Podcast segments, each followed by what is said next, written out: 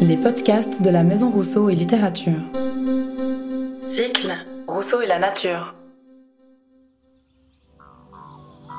Aujourd'hui, nous recevons l'écrivain biélorusse Sacha Filipenko et les écrivaines Marina Skalova et Catherine Lovet, ainsi que le diplomate suisse Yves Rossier.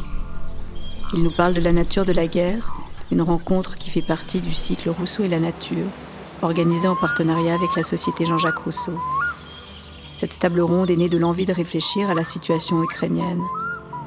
Elle a été modérée par l'historien Fabrice Brandly et enregistrée en public à la MRL le 5 avril 2022. Bonne écoute à toutes et à tous. Je présente, merci à vous toutes et à vous tous d'être réunis euh, ici ce soir. Je présente rapidement euh, les intervenantes et les intervenants de la discussion qui nous réunit. Euh, d'abord Catherine Lovet, romancière, écrivaine, mais journaliste aussi, et criminologue. Alors ça j'ai appris, je ne le savais pas. Vous avez une formation en, ouais, une formation en criminologie. Et c'est au gré de, cette formation en criminologie que vous êtes intéressé au droit et aux crimes euh, financiers, hein, la répression juridique des crimes financiers. Et probablement que c'est par ce chemin-là que euh, la Russie, que vous connaissez depuis 1987, je crois, euh, a été un terrain d'investigation particulièrement fécond, particulièrement propice. Hein. Au-delà de vos travaux de journaliste, hein, euh, vous êtes romancière avec euh, plusieurs romans à votre actif, mais plus particulièrement peut-être ce soir, hein, c'est probablement un titre qui va revenir dans la discussion, je pense évidemment à un roman russe et drôle, hein, édité euh, aux éditions Zoé. Et c'est l'occasion de saluer la présence de Pietri parmi nous. Bienvenue. Euh, merci, bienvenue à vous aussi.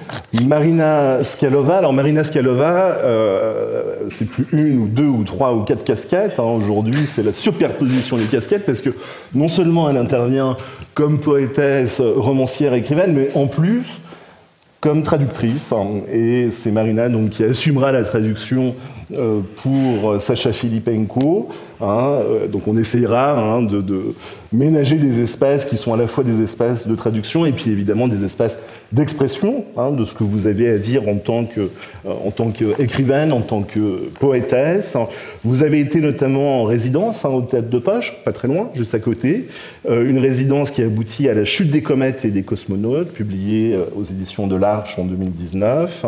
Et puis vous êtes maintenant euh, vous êtes maintenant dans un travail de rédaction, si j'ai euh, bien compris, hein, euh, autour de l'histoire des femmes hein, en, URSS. Hein, et c'est un travail polymorphe qui prend plusieurs, plusieurs aspects, à la fois écriture, poésie documentaire, approche subjective dans ce travail, dont on est évidemment toutes et tous impatientes, impatients de voir le résultat.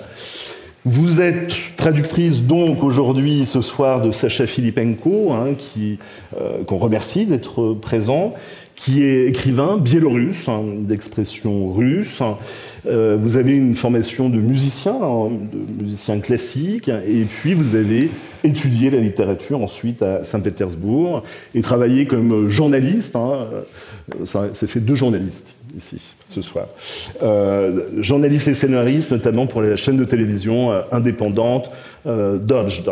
Vous êtes l'auteur d'un Fils perdu, après, traduit en français, hein, après Les Croix-Rouges et La Traque, et on est évidemment très heureux de vous avoir avec nous ce soir.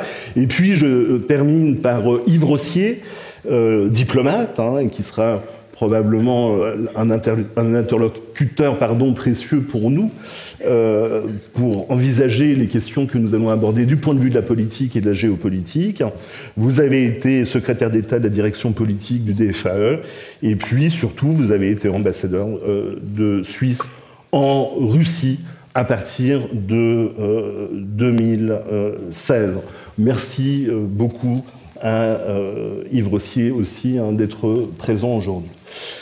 Alors la tradition euh, de ces rencontres hein, euh, autour de Rousseau et de la nature, la nature de la guerre aujourd'hui, eh bien c'est de lire un extrait euh, de Rousseau, un bref extrait, qui permettent au fond de poser deux ou trois problèmes, non pas des réponses, parce qu'on ne va pas aller chercher chez un philosophe du XVIIIe siècle les réponses à nos propres problèmes, mais en tout cas de poser un certain nombre de questions.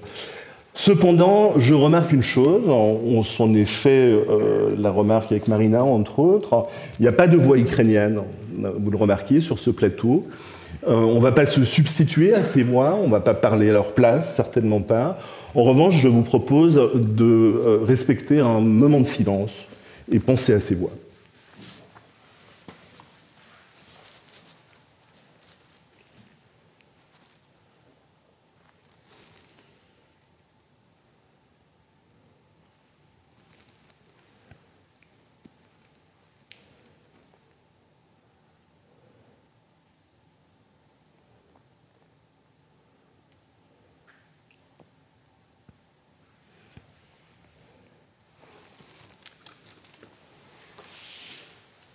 Jean-Jacques Rousseau écrit sur l'abbé de Saint-Pierre, Jugement sur le projet de paix perpétuelle, 1782, édition posthume.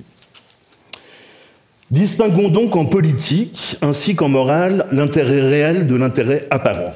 Le premier se trouverait dans la paix perpétuelle, cela a été démontré dans le projet de l'abbé de Saint-Pierre, que l'abbé de Saint-Pierre donc écrit en 1713, de façon à régler définitivement de manière strictement juridique les conflits entre États. C'est la fin de la guerre. Le second, l'intérêt apparent, se trouve dans l'état d'indépendance absolue qui soustrait les souverains à l'empire de la loi pour les soumettre pardon, à celui de la fortune, semblable à un pilote insensé qui, pour faire montre d'un vain savoir et commander à ses matelots, aimerait mieux flotter entre des rochers durant la tempête que d'assujettir son vaisseau par des ancres. Toute l'occupation des rois ou de ceux qu'ils chargent leurs fonctions se rapporte à deux seuls objets étendre leur domination au dehors et la rendre la plus absolue au dedans. Toute autre vue ou se rapporte à l'un de ces deux ou ne leur sert que de prétexte. Telles sont celles du bien public, du bonheur des sujets, de la gloire de la nation, mots à jamais proscrits des cabinets et si lourdement employé dans les édits publics qu'il n'annonce jamais que des ordres funestes et que le peuple gémit d'avance quand ses maîtres lui parlent de leurs soins paternels. Il est facile encore de comprendre que d'un côté la guerre et les conquêtes et de l'autre pardon, le progrès du despotisme s'entraident mutuellement. Qu'on prend à discrétion dans un peuple d'esclaves, de l'argent et des hommes pour en subjuguer d'autres, que réciproquement la guerre fournit un prétexte aux exactions pécuniaires et un autre, non moins spécieux, d'avoir toujours de grandes armées pour tenir le peuple en respect. Enfin, chacun voit assez que les princes conquérants font, moins, euh, font, pardon, font pour le moins autant la guerre à leurs sujets, autant la guerre à leurs sujets, qu'à leurs ennemis, et que la condition des vainqueurs n'est pas meilleure que celle des vaincus. J'ai une première question qui s'adresse davantage euh, peut-être aux romanciers, romancières, écrivaines. Au fond, aujourd'hui, euh, et peut-être on peut s'inspirer d'expériences antérieures, il y a une tradition de la littérature de guerre, Sandra, Hemingway, Bernanos, Vassili Grossman. Au fond, aujourd'hui, pour vous, qu'est-ce que la guerre, qu'est-ce que cette guerre-là fait au mot en règle générale et à la littérature en particulier. Peut-être le temps de la traduction.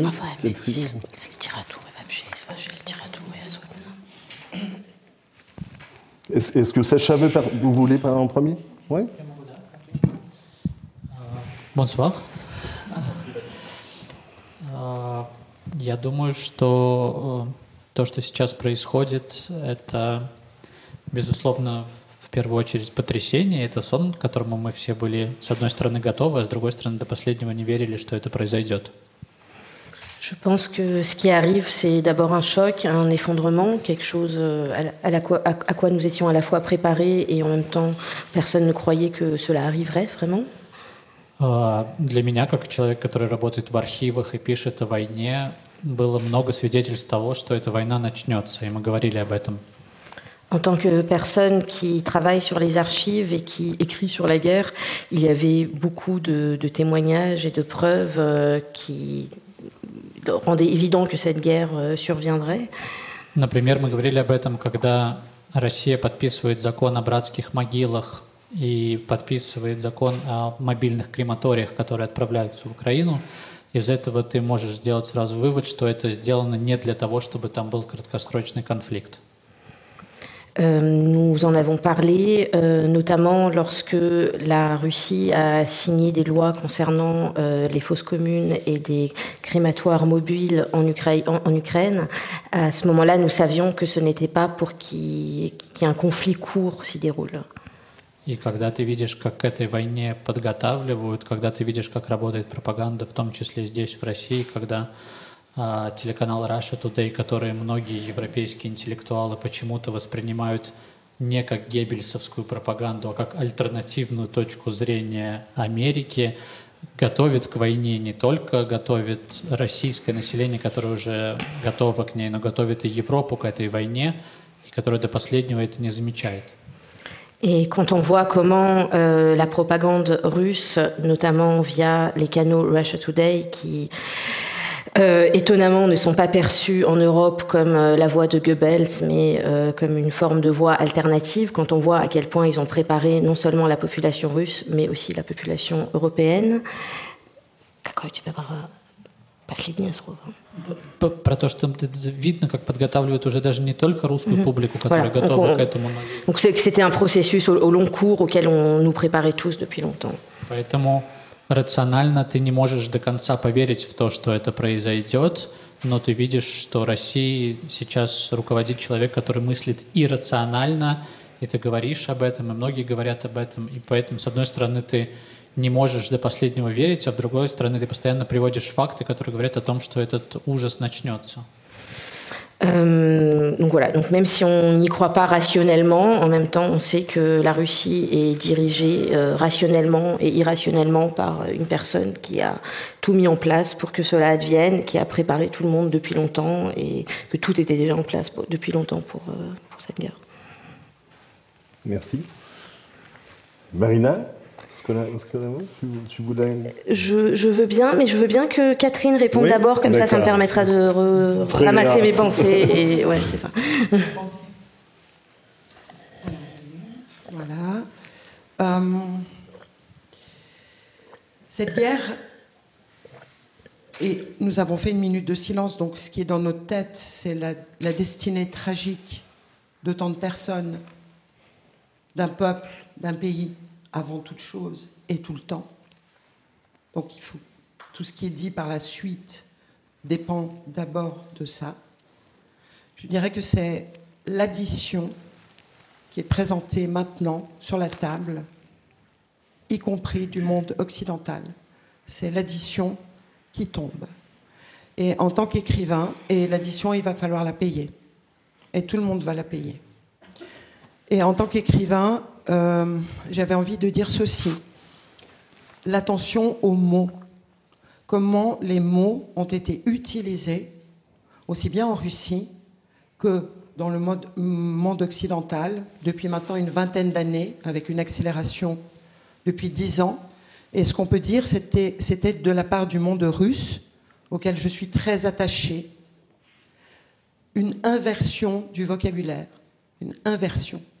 C'est-à-dire que tous les mots qui pouvaient concerner la démocratie étaient utilisés pour dire que ça n'était pas de la démocratie. Lorsque l'Ukraine a été annexée, il y avait cette interdiction d'utiliser le mot annexion. Et en Occident, où on est censé quand même pouvoir utiliser des mots avec un certain degré de liberté, on a commencé à avoir un petit peu de peine à oser dire aussi frontalement que c'était une annexion. Donc, la question des mots est toujours fondamentale par rapport à un drame en préparation, et le drame le plus grand étant la guerre.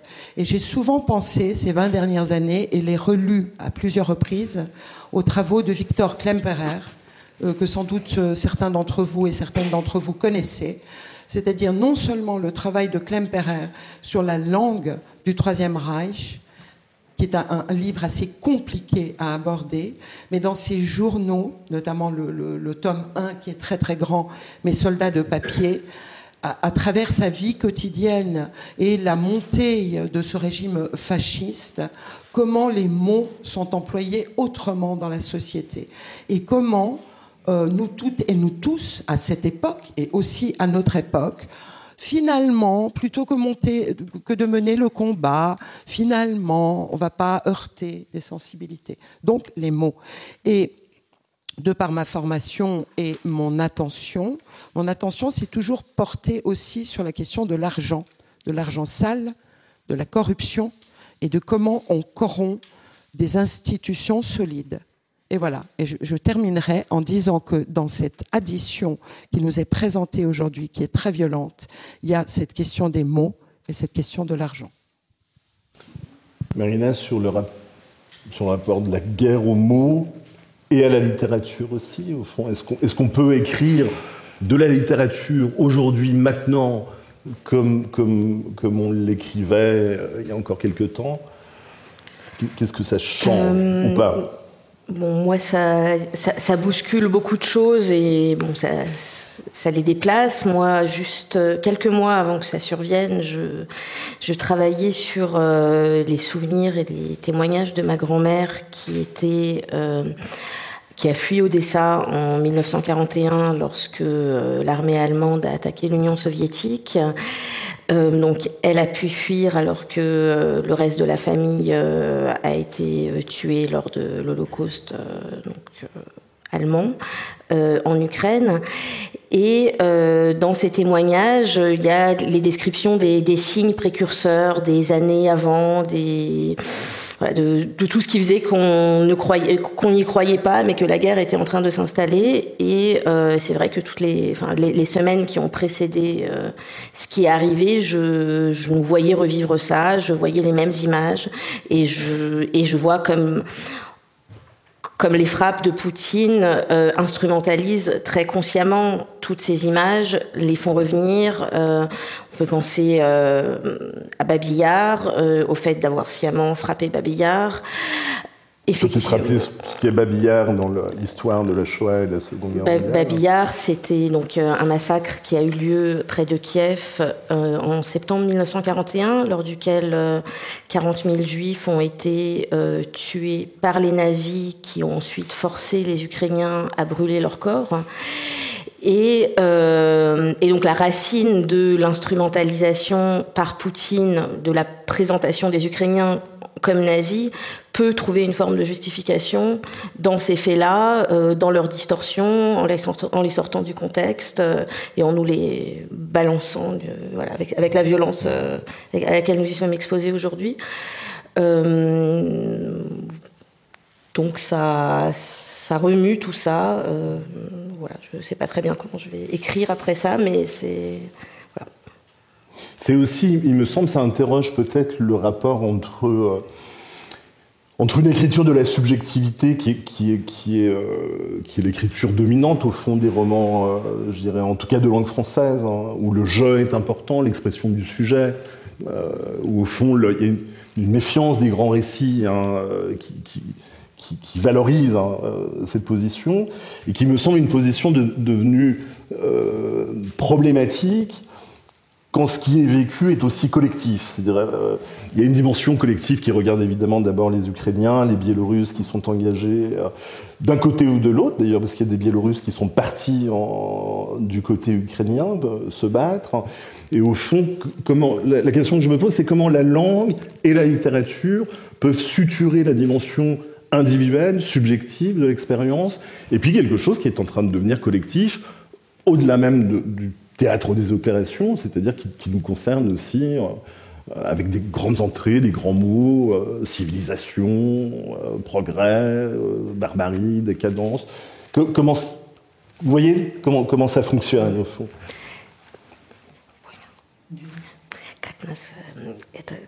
Cette коллективная катастрофа нас выводит из субъективного подхода литературы и литературы и как литература может лечить эту субъективность через коллективный подход? Я думаю, что это вообще самый сложный вопрос э, о том, что может литература и чего литература не может. Je pense que c'est la question la plus difficile de toute façon de savoir ce que peut ou ce que ne peut pas la littérature. Потому что мы понимаем, что в России сейчас 140 миллионов человек, и из них читает активно 4, 4 миллиона человек активно читают. Comprenons qu'aujourd'hui en Russie, il y a 140 millions d'habitants, dont 4 millions de lecteurs actifs. Мы понимаем, что Солженицын публиковал свои э, книги 10 миллионными тиражами. И, наверное, вроде бы после того, как 10 миллионов человек прочитали Солженицына, не может случиться то, что случилось сейчас. Nous comprenons que les livres de Solzhenitsyn, qui a témoigné du goulag, ont été euh, imprimés à plus de 10 millions d'exemplaires et qu'après que 10 millions de lecteurs aient lu ces livres, on pensait qu'il ne pourrait pas arriver ce qui arrive aujourd'hui. И с другой стороны, мы знаем, что перед смертью Солженицын встретился с Путиным, и они три часа разговаривали, и я твердо убежден в том, что многое из того, что сейчас происходит, это результат той беседы личной Путина и Солженицына. И или Путин неправильно понял Солженицына, или Солженицын сказал что-то лишнее. Et en même temps, on sait que juste avant de mourir, Solzhenitsyn s'est entretenu pendant trois heures avec Poutine. Et donc, il pense que ce qui est en train de nous arriver, c'est le résultat direct de cette conversation. Soit Poutine n'a pas compris ce que Solzhenitsyn lui disait, soit Solzhenitsyn lui a dit quelque chose de trop. Если серьезно, то мы находимся в ситуации, когда литература вроде как алармистски рассказывает постоянно про то, что недопустимо и недопустимо, и рассказывает об этом, но в русской традиции после «да, недопустимо и недопустимо», но всегда есть союз «но» и запятая, которая позволяет дальше двигаться любой мысли – Euh, plus sérieusement, euh, on a l'impression qu'à la fois la littérature n'a cessé d'écrire euh, ce qui était inacceptable, intolérable, mais que suite à cet inacceptable, intolérable, il y a toujours l'union des mais, virgule, et que ces mais, virgule permettent de tout rendre acceptable. И, и это вообще большой вопрос, может ли литература на что-то повлиять, потому что С другой стороны, пропаганда так сильно работает словом, что она затирает любые возможности литературы. Et la grande question, c'est de savoir si la littérature peut agir sur quoi que ce soit, puisque la propagande travaille si fortement avec les possibilités du mot qu'elle efface le, les pouvoirs de la littérature. Например, сейчас в России литература — это последняя территория свободы, где еще что-то можно писать. Ты не можешь уже получать большие литературные премии, но ты еще можешь писать все, что хочешь, ровно потому, что это такая внутренняя привилегия людей, которые читают, да, и она не может повлиять уже на массы. До 24 февраля. Или даже сейчас, ты бы сказал. И сейчас, и до, и... Euh, en même temps, il dit que la littérature en Russie reste le dernier territoire de la liberté parce que le pouvoir considère que, qu'elle est de toute façon tellement peu lue, que c'est une telle euh, niche que euh, on peut encore s'y exprimer, on peut encore s'y exprimer, on peut plus recevoir de prix prestigieux ou bénéficier d'une grande reconnaissance, mais s'y exprimer reste possible car le pouvoir part du principe qu'elle n'intéresse personne. Une question peut-être à Yves Rossier. Que, que, dit la guerre actuelle de la nature des relations entre l'Occident et la Russie Qui avait euh, expérimenté comme ambassadeur. je voudrais revenir sur le langage avant, avant, de, avant de toucher à, à, à, ce point-là. Si vous permettez, revenons en 1914. Vous allez comprendre pourquoi. En 1914, nous achevons une période de progrès constant en Europe, de progrès social, de progrès économique, de progrès sanitaire, de progrès intellectuel. Euh, euh, et tout le monde croit au progrès jusqu'en été 1914. Tout cela s'effondre dans la première guerre industrielle, c'est-à-dire où on tue des gens de manière industrielle, donc en masse. Et sur les ruines de la foi dans le progrès, on le voit dans l'art, avec le dadaïsme, le cubisme, enfin la réalité n'a plus de sens, tout, tout, tout, tout, explose, parce que quand on peut tuer 200 000 jeunes hommes pour gagner 300 mètres de terrain boueux, euh, euh, c'est vrai que pas grand-chose n'a de sens. Deux idéologies naissent, et sont deux idéologies darwiniennes, qui sont, pour lesquelles le progrès n'est pas cette accrémentation, ce jeu des contraires et des intérêts, mais le progrès passe par l'élimination physique et radicale de l'adversaire, c'est le nazisme et le bolchevisme. Ce qui m'inquiète maintenant, ce qui me glace le sang, il y a beaucoup de choses qui me glacent le sang, mais particulièrement, c'est le langage que j'entends maintenant en Russie. Je entends ce langage-là. C'est-à-dire quand on parle d'Ukrainiens nazis, on ne pense pas que ce sont des gens qui ont, lu et appris Mein Kampf par, euh, par cœur. On leur dénie tout droit à faire partie d'une collectivité publique, d'un État, d'un continent, etc. Euh, quand on parle des gens qui s'opposent euh, à la guerre comme des moustiques qui sont réfugiés entre les dents et puis qu'on crache, je veux dire, on retrouve ce langage-là. On retrouve ce, ce je, ne sais pas ce que ça signifie, je ne sais pas ce que ça présage, mais comme diplomate, je suis particulièrement sensible aux mots. Et, c'est cela que je trouve maintenant effroyable. Vous prenez les déclarations, encore une fois, il s'agit de la Russie officielle, il ne s'agit pas de l'autre. Mais on, et, quand vous construisez un adversaire de cette manière-là, quand cet adversaire n'a pas droit à, à, faire partie de la communauté humaine, Évidemment, lorsque vous combattez cet adversaire, et on l'a vu durant la Deuxième Guerre mondiale entre les, armées allemandes et russes, lorsque vous combattez cet adversaire, puisque la guerre par définition donne libre cours aux passions, vous n'allez pas le traiter comme un être humain. Encore une fois, il ne s'agit pas d'excuser quoi que ce soit, mais je crois qu'il y a un, un certain rapport de causalité entre les exactions que l'on peut commettre sur le terrain, à l'égard des soldats prisonniers ou à l'égard des civils, etc.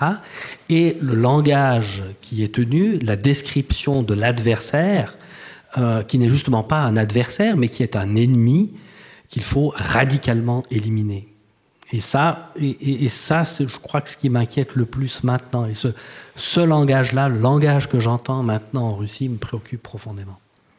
Voilà, maintenant vous vouliez parler de la Suisse? Pourquoi pas? Non?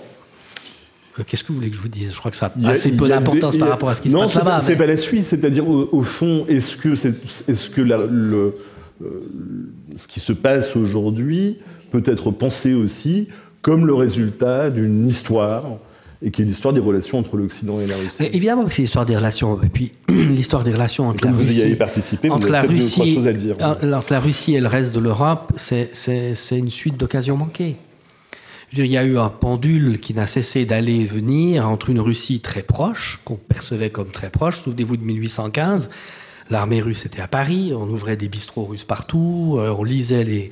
Et puis tout, au cours du 19e, on lisait, on découvrait les auteurs russes, etc. Il y a une deuxième période euh, comme ça entre, je dirais, la première révolution et la première guerre mondiale, où la Russie était aussi perçue comme proche. Et puis des périodes euh, d'éloignement et puis là, je crois qu'on est vraiment parti pour une très très longue période d'éloignement. On a eu cette période de proximité euh, au début de la glasnost. Et je pense que là, encore une fois, la guerre maintenant, vous avez, dans, une guerre, vous avez toujours un coupable et vous avez des responsables. Donc la culpabilité, elle est claire, je ne vais pas m'étendre là-dessus. Mais je pense qu'on a systématiquement raté des occasions d'amarrer et d'ancrer la Russie sur le continent européen de part et d'autre, encore une fois, cette incapacité de nous percevoir autrement que comme ennemis. Et je crains fort qu'avec ce qui va se passer, paradoxalement, je me fais moins de soucis pour l'Ukraine. Je pense que l'Ukraine va se relever. Je me fais beaucoup plus de soucis pour la Russie, parce que je pense que la Russie, là, est perdue. Perdue au moins pour 20 ou 30 ans. Et ce que ça signifie pour le reste de l'Europe, ce que ça signifie d'une Russie qui, rompt ses amarres et qui part vers le, vers le néant, parce qu'il n'y a rien à l'Est, il n'y a rien du tout. Euh, euh, donc là, je crois, dans cette histoire-là, il y a eu énormément d'occasions manquées. Et puis, on n'a pas réussi ce qu'on a fait avec l'Allemagne à la fin de la Deuxième Guerre mondiale, parce que la guerre froide était en somme la fin d'une guerre. Euh, souvenez-vous, on a raté la Première Guerre mondiale, on a raté la paix. On a réussi la paix en 1945 parce qu'on a intégré l'Allemagne. Évidemment, elle a été divisée en deux. On a intégré une moitié à l'Est et une autre moitié à l'Ouest. Mais l'Allemagne a été intégrée parmi les États qui, avaient été soit des États victimes, soit des États vainqueurs euh, euh, de l'Allemagne. On n'a pas réussi à le faire. On n'a pas réussi à le faire. Euh, à la fin de l'Union soviétique. Et je pense dans les causes à long terme, ça c'est une des causes à long terme de ce qui se passe maintenant. Catherine Levet, à travers vos investigations journalistiques d'abord, et puis le, travail euh, romanesque hein, que vous avez déployé. Ce sont évidemment des questions que vous avez traitées. Hein, l'ambiguïté, la complexité du, rapport entre Occident et Russie, des, choses que l'Occident a vues, d'autres que l'Occident ne voulait pas voir, si tant est d'ailleurs qu'il y ait un Occident absolument unifié dans ce rapport avec la Russie. C'est des questions très vastes. Je vais essayer de les réduire. Réponse de synthèse à une question. Euh, euh, à titre personnel, observant euh, la Russie depuis de près, parce que je l'avais observée en tant qu'étudiante, je, je, suis de la génération où, à l'Institut de hautes études internationales de Genève, on nous faisait travailler, parce que je vous promets que la la, volée suivante n'a pas eu à faire ça. On était vraiment la toute dernière volée. On travaillait notamment sur la question de la transition des économies planifiées vers des économies de marché. Vous voyez, si on sentait que quelque chose allait se passer dans ce qu'on appelait le bloc de l'Est et comment on allait intégrer une telle économie. Bon, donc je l'observais depuis là et ensuite dans la réalité du terrain j'aimerais dire deux choses à propos des mots. Pour reprendre aussi ce qu'a dit Yves Rossier, ces mots de nazis ukrainiens, cette construction d'un ennemi, quel qu'il soit, n'est pas du tout nouvelle en Russie. Elle a vraiment, depuis le début des années 2000, été mise en place très tranquillement et de plus en plus fermement. Et c'était absolument effrayant pour ceux, qui, ceux et celles qui y sont sensibles et qui pouvaient l'observer. Voilà, je m'arrête là sur cette question. Et je dirais qu'aujourd'hui, je me demande bien avec qui les chancelleries négocient, puisqu'il n'y a plus de langage commun.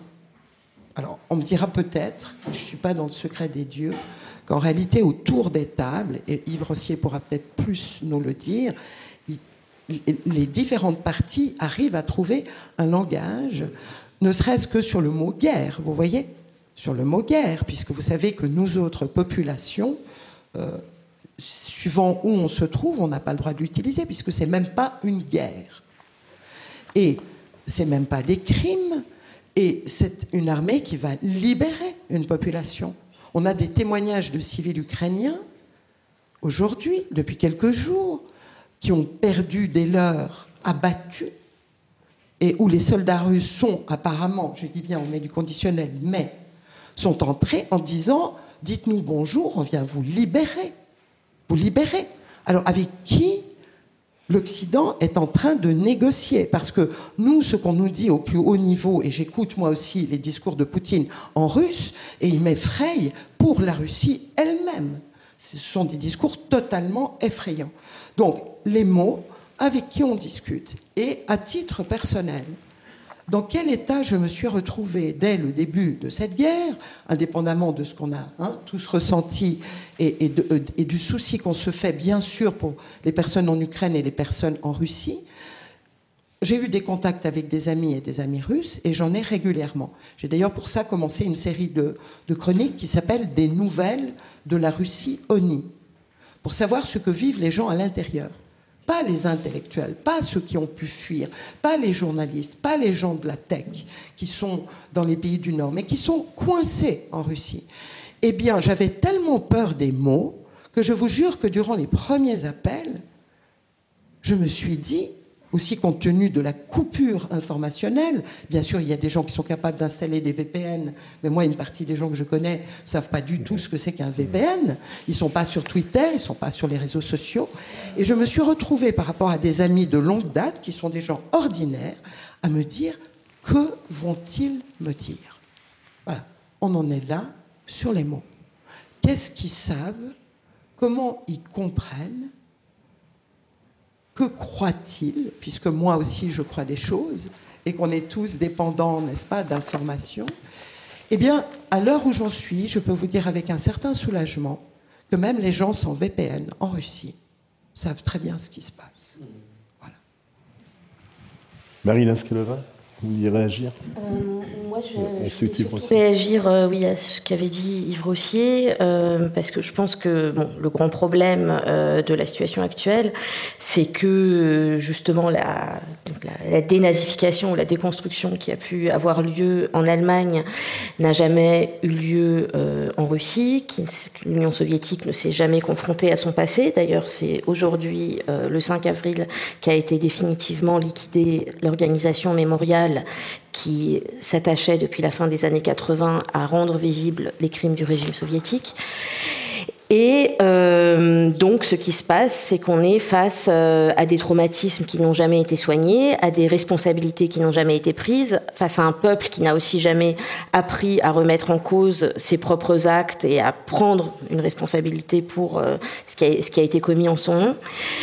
Et, et c'est quelque chose que j'observe aussi dans la langue, dans les structures de la langue qui, pour moi, sont encore qui sont restés gelés depuis l'époque soviétique, qui sont restés complètement imprégnés de totalitarisme, dans une parole qui est toujours très injonctive, dans une parole qui est souvent réduite à une, deux, trois syllabes, quelque chose de très court, des ordres, des injonctions, une forme de des conversations qui sont plutôt des interrogatoires et où j'ai l'impression que dans cette langue tout préparait à cette violence parce que il y a tout un, espace en fait qui aurait pu e-, être habité par une façon euh, plus humaine euh, d'exprimer des émotions, de prendre soin de l'autre, de tout ça qui, qui, est resté congelé, qui est resté figé, qui est resté métallique et euh,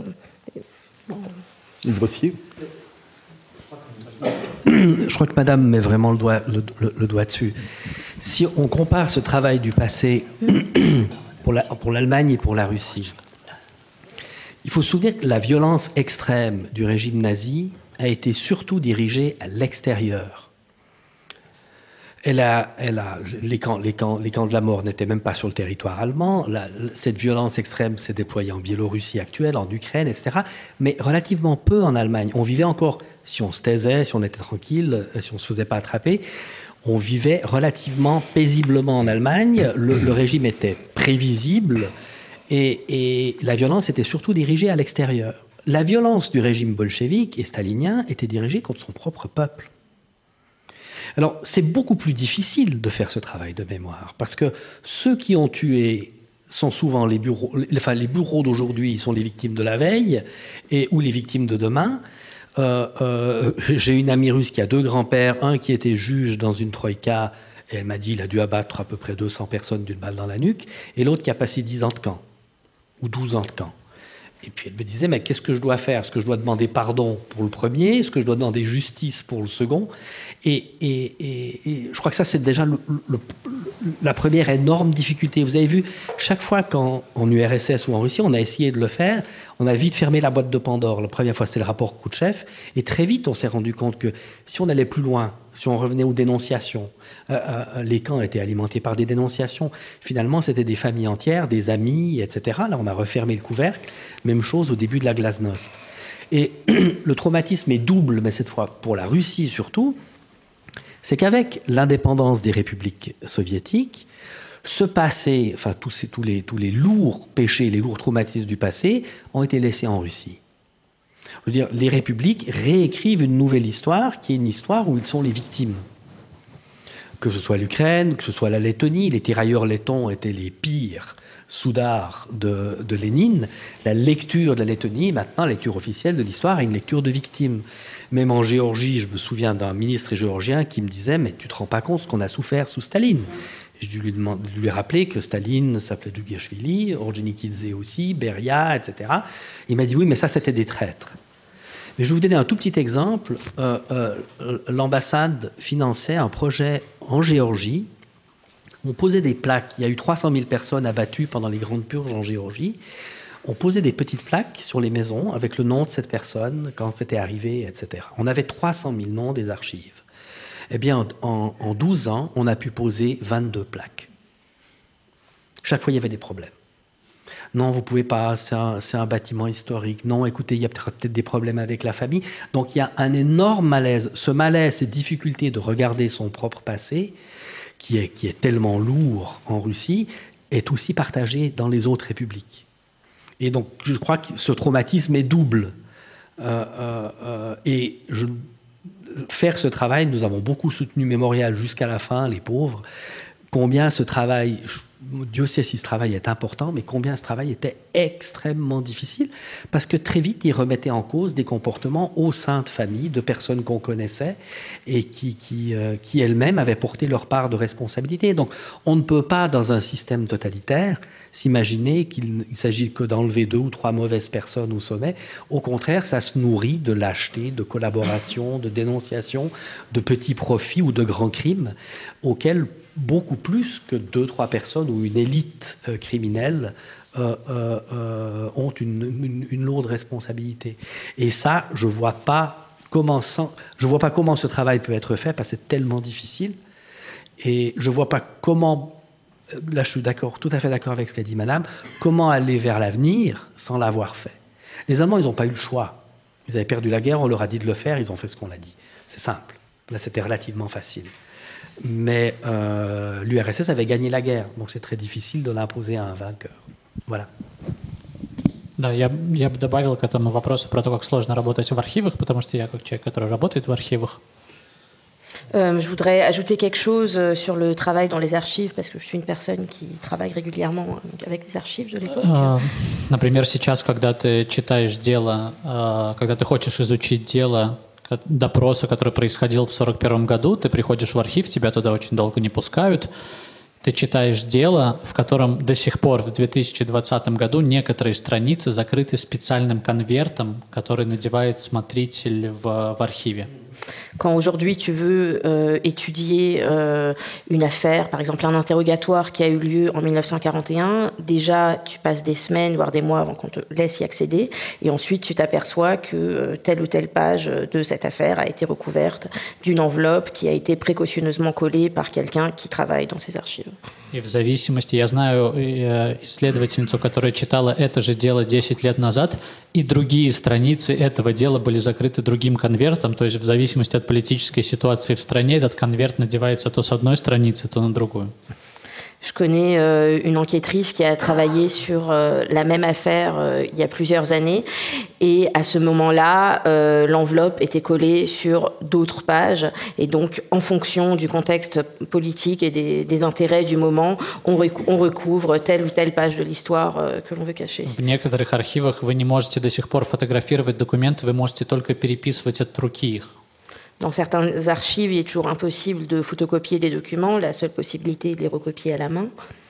И, например, там, для своей книги «Красный крест» я год пытался добиться, чтобы мне показали документы, которые мне в итоге так и не показали, и мне пришлось ехать в archive сюда, в Женеву, для того, чтобы найти эту же переписку, которую я мог найти в Москве, и мне так и не показали ее. Pour mon livre Croix-Rouge, j'ai passé un an euh, à demander à avoir une correspondance euh, à Moscou, qu'on a cessé de me refuser de consulter. Finalement, j'ai dû me rendre à Genève pour euh, y retrouver exactement la même correspondance que j'aurais dû pouvoir consulter à Moscou. И важно, мне кажется, мы подбираем слова и говорим о роли литературы, и мы, когда пытаемся понять, что происходит в России, почему возможна война, мы все время Э, должны помнить слово «победа», потому что это слово оправдывает совершенно все, что можно делать дальше. От этой победы отталкивается все, что происходит потом. Она нивелирует все, что можно делать.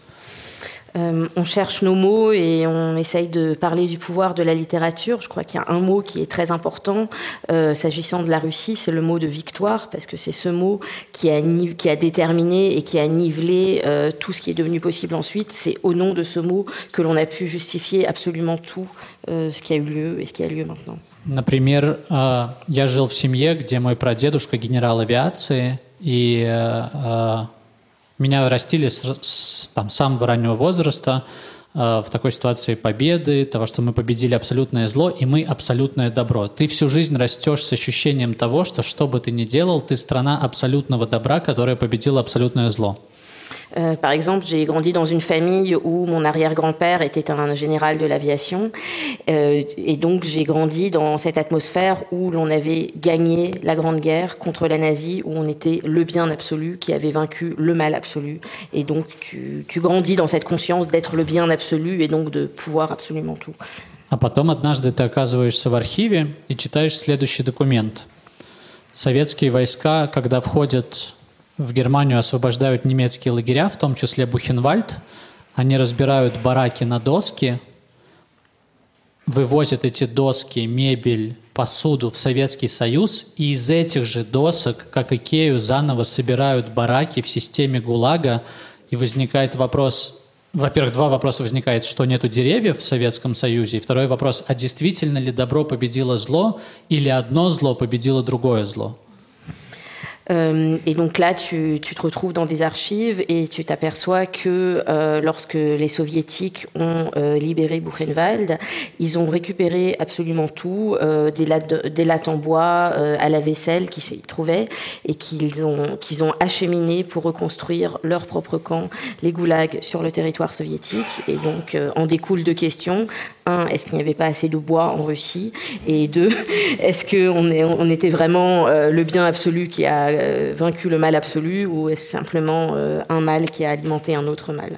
И очень важно понимать, что на Нюрнбергском трибунале Советский Союз представляет прокурор Руденко. Прокурор, до сих пор сейчас есть в прокуратуре России медаль Руденко за важные достижения прокуроров. Прокурор Руденко в 30-е годы лично подписывает протоколы троек, лично участвует в расстрелах, э, во внесудебных казнях.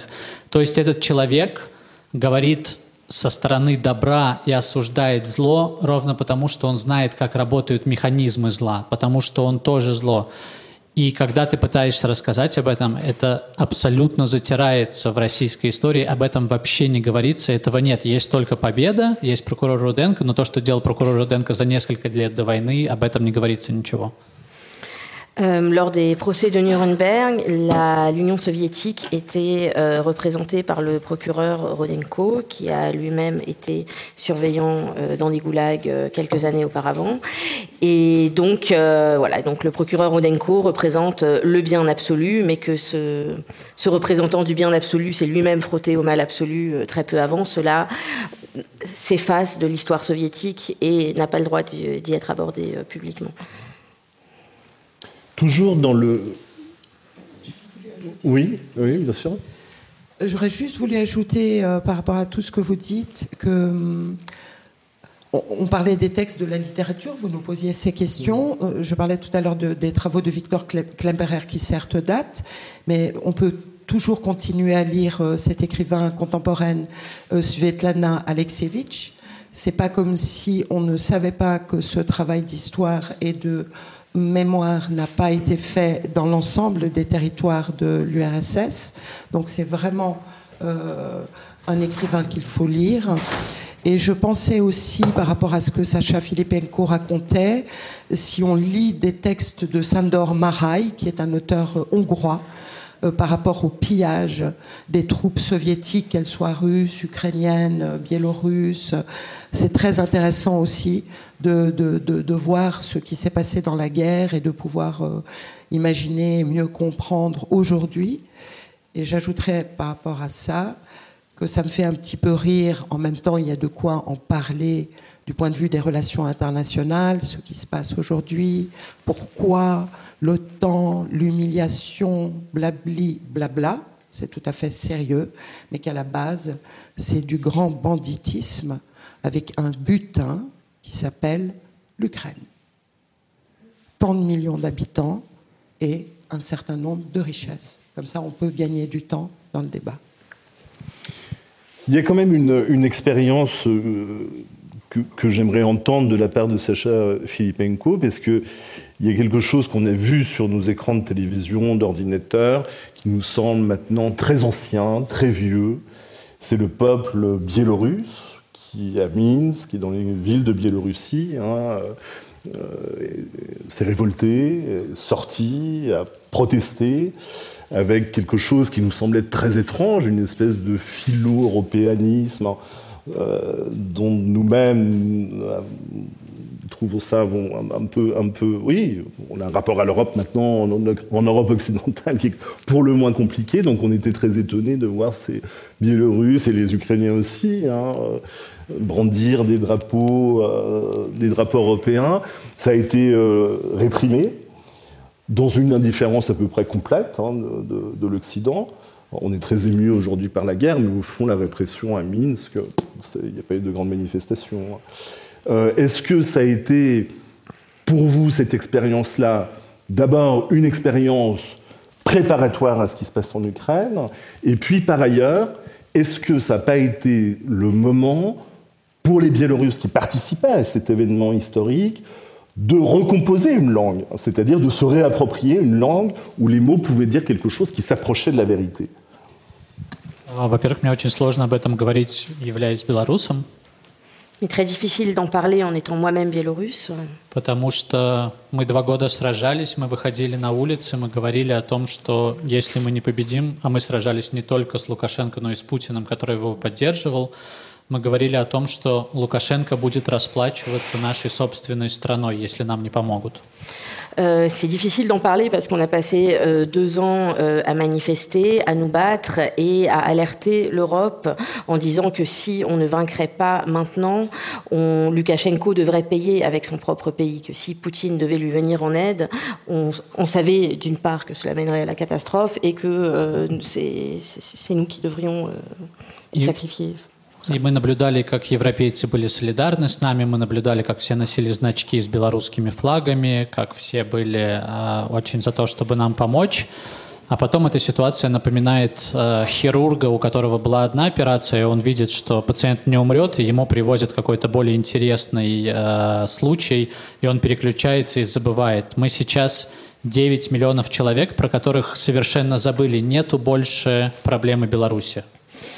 Et euh, donc on, a observé euh, comment l'Europe a été solidaire avec nous, comment l'Europe euh, a porté des petits insignes avec le drapeau bélorusse, et comment en même temps comment très vite la tension a basculé. Et donc on, comme lorsqu'un chirurgien qui se retrouve face à deux patients et face à un cas qui est plus intéressant que le premier, on a complètement oublié la Biélorussie et les 9 millions d'habitants qui, voilà, qui sont demeurés dans une indifférence totale. Важно понимать, что 400 тысяч человек покинули страну, 9-миллионную страну покинуло 400 тысяч человек, 40 тысяч человек прошли через пытки.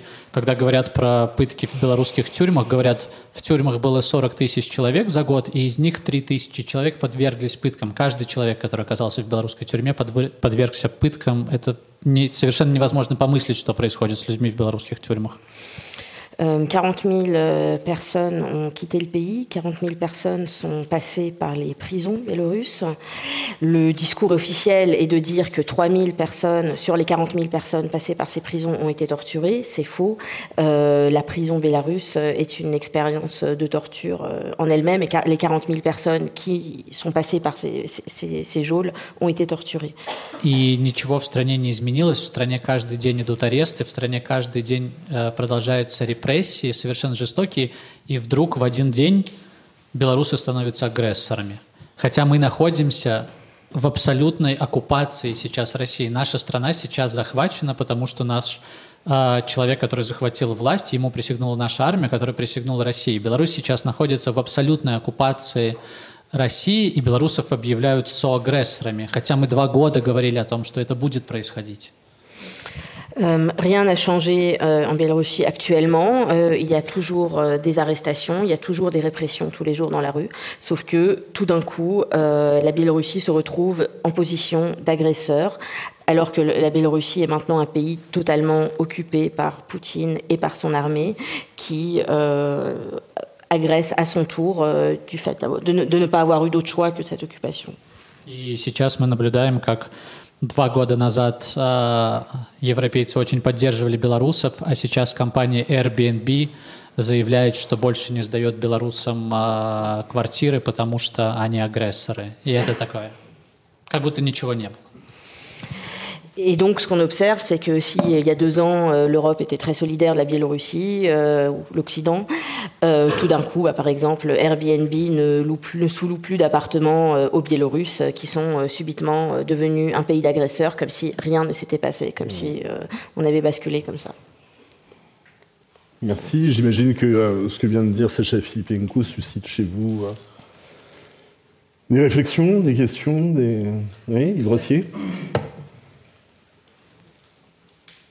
En 2020, je recevais, après les élections euh, euh, truquées en Biélorussie, je recevais tous les mois les représentants de l'opposition biélorusse en Russie. Ils étaient tolérés à l'époque. Les Russes n'aimaient pas, enfin, le gouvernement russe n'aimait pas beaucoup Loukachenko. Et je voudrais dire sur ce que vous avez dit, le peuple biélorusse descend dans la rue. Je crois qu'il faut faire très attention. La situation, cette espèce de romantisme révolutionnaire qu'on a tous probablement euh, de nos lectures ou de nos fantasmes politiques, la situation est toujours plus compliquée que ça. Je me souviens que ces opposants biélorusses, dont d'ailleurs deux sont en prison maintenant, je suis allé en voir un à Minsk il y a, trois mois, euh, me disaient c'est un tiers, un tiers, un tiers. Il y a un tiers des gens qui veulent que Loukachenko parte, un tiers qui veulent qu'il reste, et un tiers qui aimerait juste que ça s'arrête, puis qu'on lui fiche la paix, puis qu'ils aient assez de, de bois ou de gaz ou de pétrole pour se chauffer cet hiver. Même chose en Ukraine en 2014. Donc il faut bien faire attention. Il y a évidemment un autocrate ou un tyran ou un, dictateur, mais la situation sur le terrain est plus complexe. Et si on n'appréhende pas cette complexité, on tombe alors dans la lecture de, de ben justement de Yanukovych, contre lequel le peuple ukrainien s'est soulevé comme un seul homme. C'était plus compliqué que ça à l'époque. Et c'était aussi plus compliqué que ça en, en, Biélorussie après les élections. Et ça, c'est ce que me disaient des opposants biélorusses. Et les Russes, à l'époque, n'avaient pas du tout cette attitude qu'ils ont maintenant. Euh, euh, vous vous souvenez que Babariko, qui était leur homme, a été, mis en prison par Loukachenko, qui était le remplaçant acceptable pour la Russie. Il y a toujours, d'ailleurs. Et, les choses évidemment maintenant ont changé. Maintenant, euh, Loukachenko est complètement inféodé et n'a tout simplement plus de marge de manœuvre. Donc ça, c'est fini. Il l'a perdu. Celle qu'il a souvent utilisée par le passé et ce qui énervait d'ailleurs profondément les Russes. Mais je voudrais juste mettre en garde contre cette lecture un dictateur contre tout un peuple. C'est jamais comme ça. C'est toujours plus compliqué. Et c'est ça qui rend les choses tellement difficiles. Catherine Devez, sur, quelque chose qui est aussi une mémoire partagée finalement des espèces de compositions nationales, l'Ukraine, la Biélorussie, la Russie, mais au fond, c'est un, espace culturel qui est quand même très. Euh, voilà, où les, choses ne me, me, paraissent pas aussi figées, s'arrêtant aux frontières. Il y a des mémoires qui, circulent, qui. Oui, je vais être plus pragmatique pour. Euh, mhm. Sacha a parlé de, de ce qu'ils ont fait en, en Biélorussie, du courage incroyable des Biélorusses. Euh, de, vous dire, Sacha, que, que j'entends maintenant de la Russie euh, des citoyens normaux euh, qui n'en auraient pas parlé, qui n'auraient pas prêté attention avant, et qui maintenant me citent en exemple ce que vous avez fait, vous, en 2020 et 2021. Et les Russes qui se rendent compte de ce qui est en train d'arriver se disent, vous ne vous êtes pas débarrassé de Loukachenko, mais vous êtes descendu dans la rue. Et les Russes étaient descendus dans la rue pour la dernière fois en masse, c'était en 2012. Mais je sens une, on ne peut pas généraliser, mais vraiment une admiration. Et quand vous dites que l'Europe ne bougeait pas, je dirais que vous avez vu que la réponse est tout à coup arrivée après le 24 février, parce que, étonnamment, le monde occidental a su quelles sanctions prendre. Étonnamment. Donc, ce qui posait problème avant le 24 février posait problème ouvertement. Tout le monde le savait. Et il y avait des populations, comme dit Yves Rossier, c'était de loin pas toute la population, c'est de loin pas toute la population russe qui est inquiète aujourd'hui. Au contraire, elle soutient euh, la guerre et Vladimir Poutine. Mais au niveau de ce que disait ce qu'on appelle des, des, résistants, des gens qui en appellent à la démocratie, qui en appellent au droit, parce que ces mots veulent dire quelque chose. Un système de justice qui est un vrai système de justice indépendant du système politique, c'est quelque chose qui existe, c'est quelque chose qu'on peut définir, c'est quelque chose qu'on peut contrôler, qu'on peut vérifier. Parce qu'on est aujourd'hui dans un monde où on a l'impression que tout le monde dit non, mais ça, ça se discute, et ça, ça se discute, et ça, ça se discute. Mais on sait très bien ici à Genève qu'il y a des choses qui ne se discutent pas. On sait très bien ce que c'est qu'un système démocratique avec tous ses défauts bien sûr, avec plein de critiques qu'on peut faire, avec des choses étranges qui se passent en dessous, avec des influences, mais il y a des pouvoirs qui fonctionnent. Il y a un pouvoir politique, il y a un pouvoir judiciaire. Et, c'est ça qu'on doit défendre. Et tout à coup, qu'est-ce qui s'est passé? Le monde occidental, les Américains depuis 2014, et pour des raisons qui étaient aussi opportunistes, disons-le, mais tout à coup, depuis le 25 février, tout le monde sait ce qu'il fallait faire. Il faut quand même qu'on réfléchisse. Et, quand on a des personnes comme, euh, comme Sacha Filipenko et, d'autres résistants en, Biélorussie, en Russie, euh, qui, qui, qui, disent ça, vous n'avez pas bougé, vous n'avez pas compris. Oui, on vous a compris. Enfin, ceux qui devaient vous comprendre, ils ont compris, mais du moment où la guerre a commencé. Parce que ça, c'est encore un langage, c'est encore un langage qu'on comprend. On parlait des mots depuis le mmh. début. On ne comprend plus les mots, on les discute on discute des principes. Mais alors c'est incroyable parce que la guerre, alors oui, tout à coup, on comprend. Ben, J'ajouterais, il est temps. Mais ce qui est terrible, c'est que ça se fait sur le sang des Ukrainiens. Marina Skelova, vous vouliez réagir? Euh, Oui, je voulais réagir parce que je voulais simplement euh, rappeler que, que cela, a arrangé, cela a longtemps bien arrangé nos gouvernements jusqu'à ce 24 février, que les dictateurs euh, restent en place et que ce status quo était très confortable pour ceux qui nous dirigent et pour le business qui a continué et qui continue. on continue à acheter du gaz et du pétrole à Poutine. Et donc, je, voilà, je crois qu'il ne faut pas euh, sous-estimer euh, la puissance de ces insurrections populaires, euh, ni en Biélorussie, ni en Ukraine, qui depuis 2014 était néanmoins et devenu un pays différent. moi, j'y ai voyagé plusieurs fois et cela n'avait justement rien à voir avec la Russie. C'était un pays où on respirait. C'était un pays où énormément d'opposants russes venaient s'exiler justement parce que les choses il fonctionnait d'une façon un petit peu plus humaine. Et donc voilà, donc on a assez peu parlé de, l'Ukraine euh, jusqu'à présent ce soir, et je crois qu'il faudrait quand même parler de cette subjectivité politique qui s'exprime, même si on est euh, effectivement dans un espace culturel proche, même si euh, moi en tant que j'ai un passeport russe, j'ai des liens familiaux partout en Ukraine. C'est le cas d'énormément de, familles qui sont touchées par tout ce qui arrive aujourd'hui. Mais politiquement, l'Ukraine avait fait un pas en avant et c'est ce qu'elle est en train de payer très cher. Et donc, je, voilà, je pense que c'est important de ne pas euh, réduire euh, ces soulèvements populaires euh, à de petits désaccords internes à la population. voilà, je pense que c'est plus que ça. On a mis du temps, Catherine Levet, vous, venez de dire, à se rendre compte, il faut que la guerre intervienne. Pourtant, la guerre, elle est intervenue ailleurs, euh, longtemps avant, engageant la Russie, avec des dispositifs qui sont à peu près, au fond, ce qu'elle qu'elle est en train de faire en Ukraine. Euh, c'est Grozny, c'est la Tchétchénie, c'est Alep, c'est la Syrie. Et il faut l'Ukraine pour qu'on s'en rende compte de quelque chose qu'on sait par ailleurs. Pour qu'on s'en rende compte à tel point d'ailleurs que notre lexique change. Je ne sais pas si vous vous êtes rendu compte que le champ lexical de la migration avait subitement disparu hein, et qu'on a, euh, on a assisté depuis quelques jours, quelques semaines maintenant, au retour du champ lexical qui était celui de mon enfance, euh, le champ lexical du réfugié. Il faudrait quand même qu'on se pose une fois collectivement la question des mots qu'on utilise. Qu'est-ce qui fait que, alors il y a probablement des réponses évidentes, mais qu'est-ce qui fait que ça nous touche à ce point que spontanément, collectivement, sans forcément en discuter, on change les mots à ce point-là, nos mots cette fois-ci?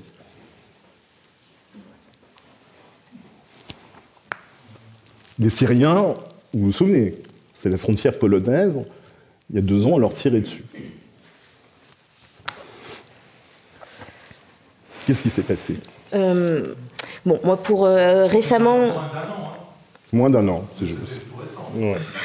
Qu'est-ce qui se passe Bon, moi, récemment, pour avoir euh, accompagné des réfugiés ukrainiennes qui arrivent sur le territoire suisse, elles sont envoyées en centre fédéral d'enregistrement comme tout le monde. Mmh. Elles sont parquées dans des prisons surpeuplées. Mmh. Euh, où l'on ne tient pas compte du fait que ce sont des femmes, où elles n'ont pas accès euh, à des couches, à des produits mmh. d'hygiène pour leurs enfants, euh, et où, voilà, donc entre la, aussi, entre la façade mmh. de l'accueil euh, européen publicitaire avec lequel mmh. l'Europe se rachète une bonne conscience après avoir laissé les Ukrainiens se faire massacrer, et la réalité de l'accueil dans son pays, il y a malheureusement toujours un gouffre. Hein. donc voilà, donc l'ayant vu de près ces dernières semaines, je me permets de l'évoquer. Oui, vous avez raison. Sur cette question-là, Yves Rossier Oui, réfugiés, migrants. je crois que c'est assez évident. Souvenez-vous de 56 et 68, les réfugiés sont toujours bienvenus lorsqu'ils nous ressemblent pour les Polonais, recevoir des, Ukrainiens qui viennent de l'autre côté de la frontière, une région qui d'ailleurs fait partie de la Pologne, euh, euh, évidemment que la démarche est beaucoup plus aisée que de recevoir des Afghans ou des Syriens. Je crois que ça tombe sous le sens.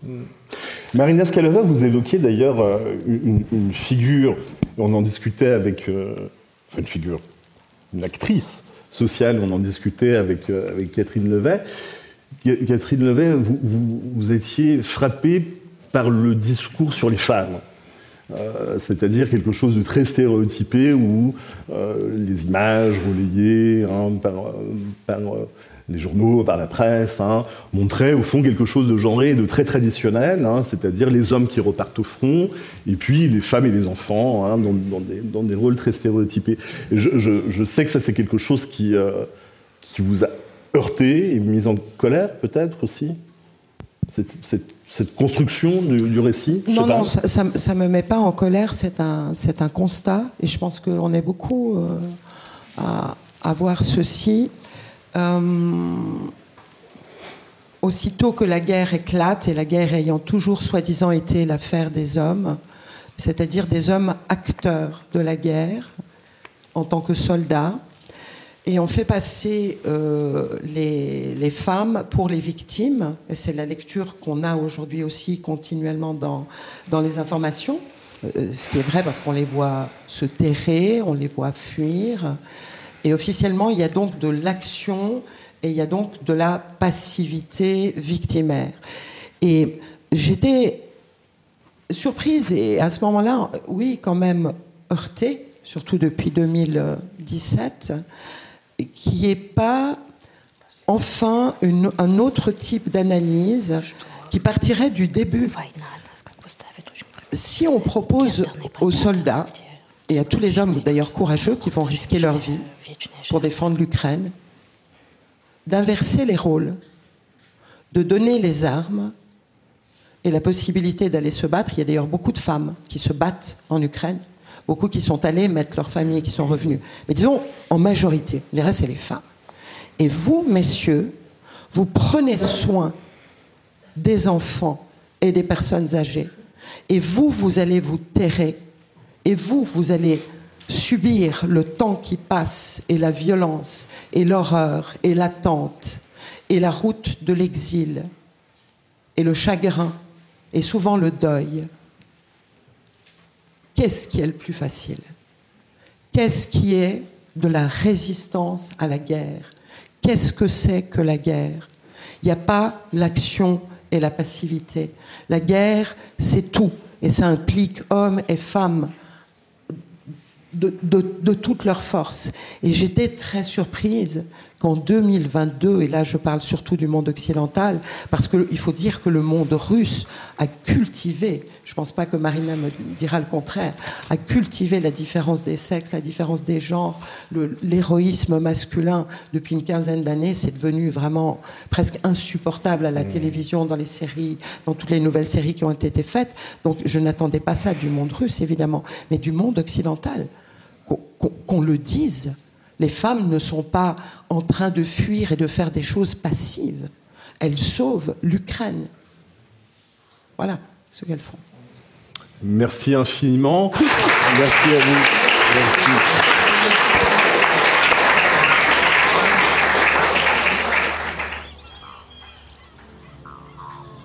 La rencontre avec Sacha Filipenko, Catherine Lovet, Marina Skalova, Yves Rossier et Fabrice Brandly est terminée. Retrouvez toute notre actualité sur notre site. À bientôt pour de prochaines écoutes.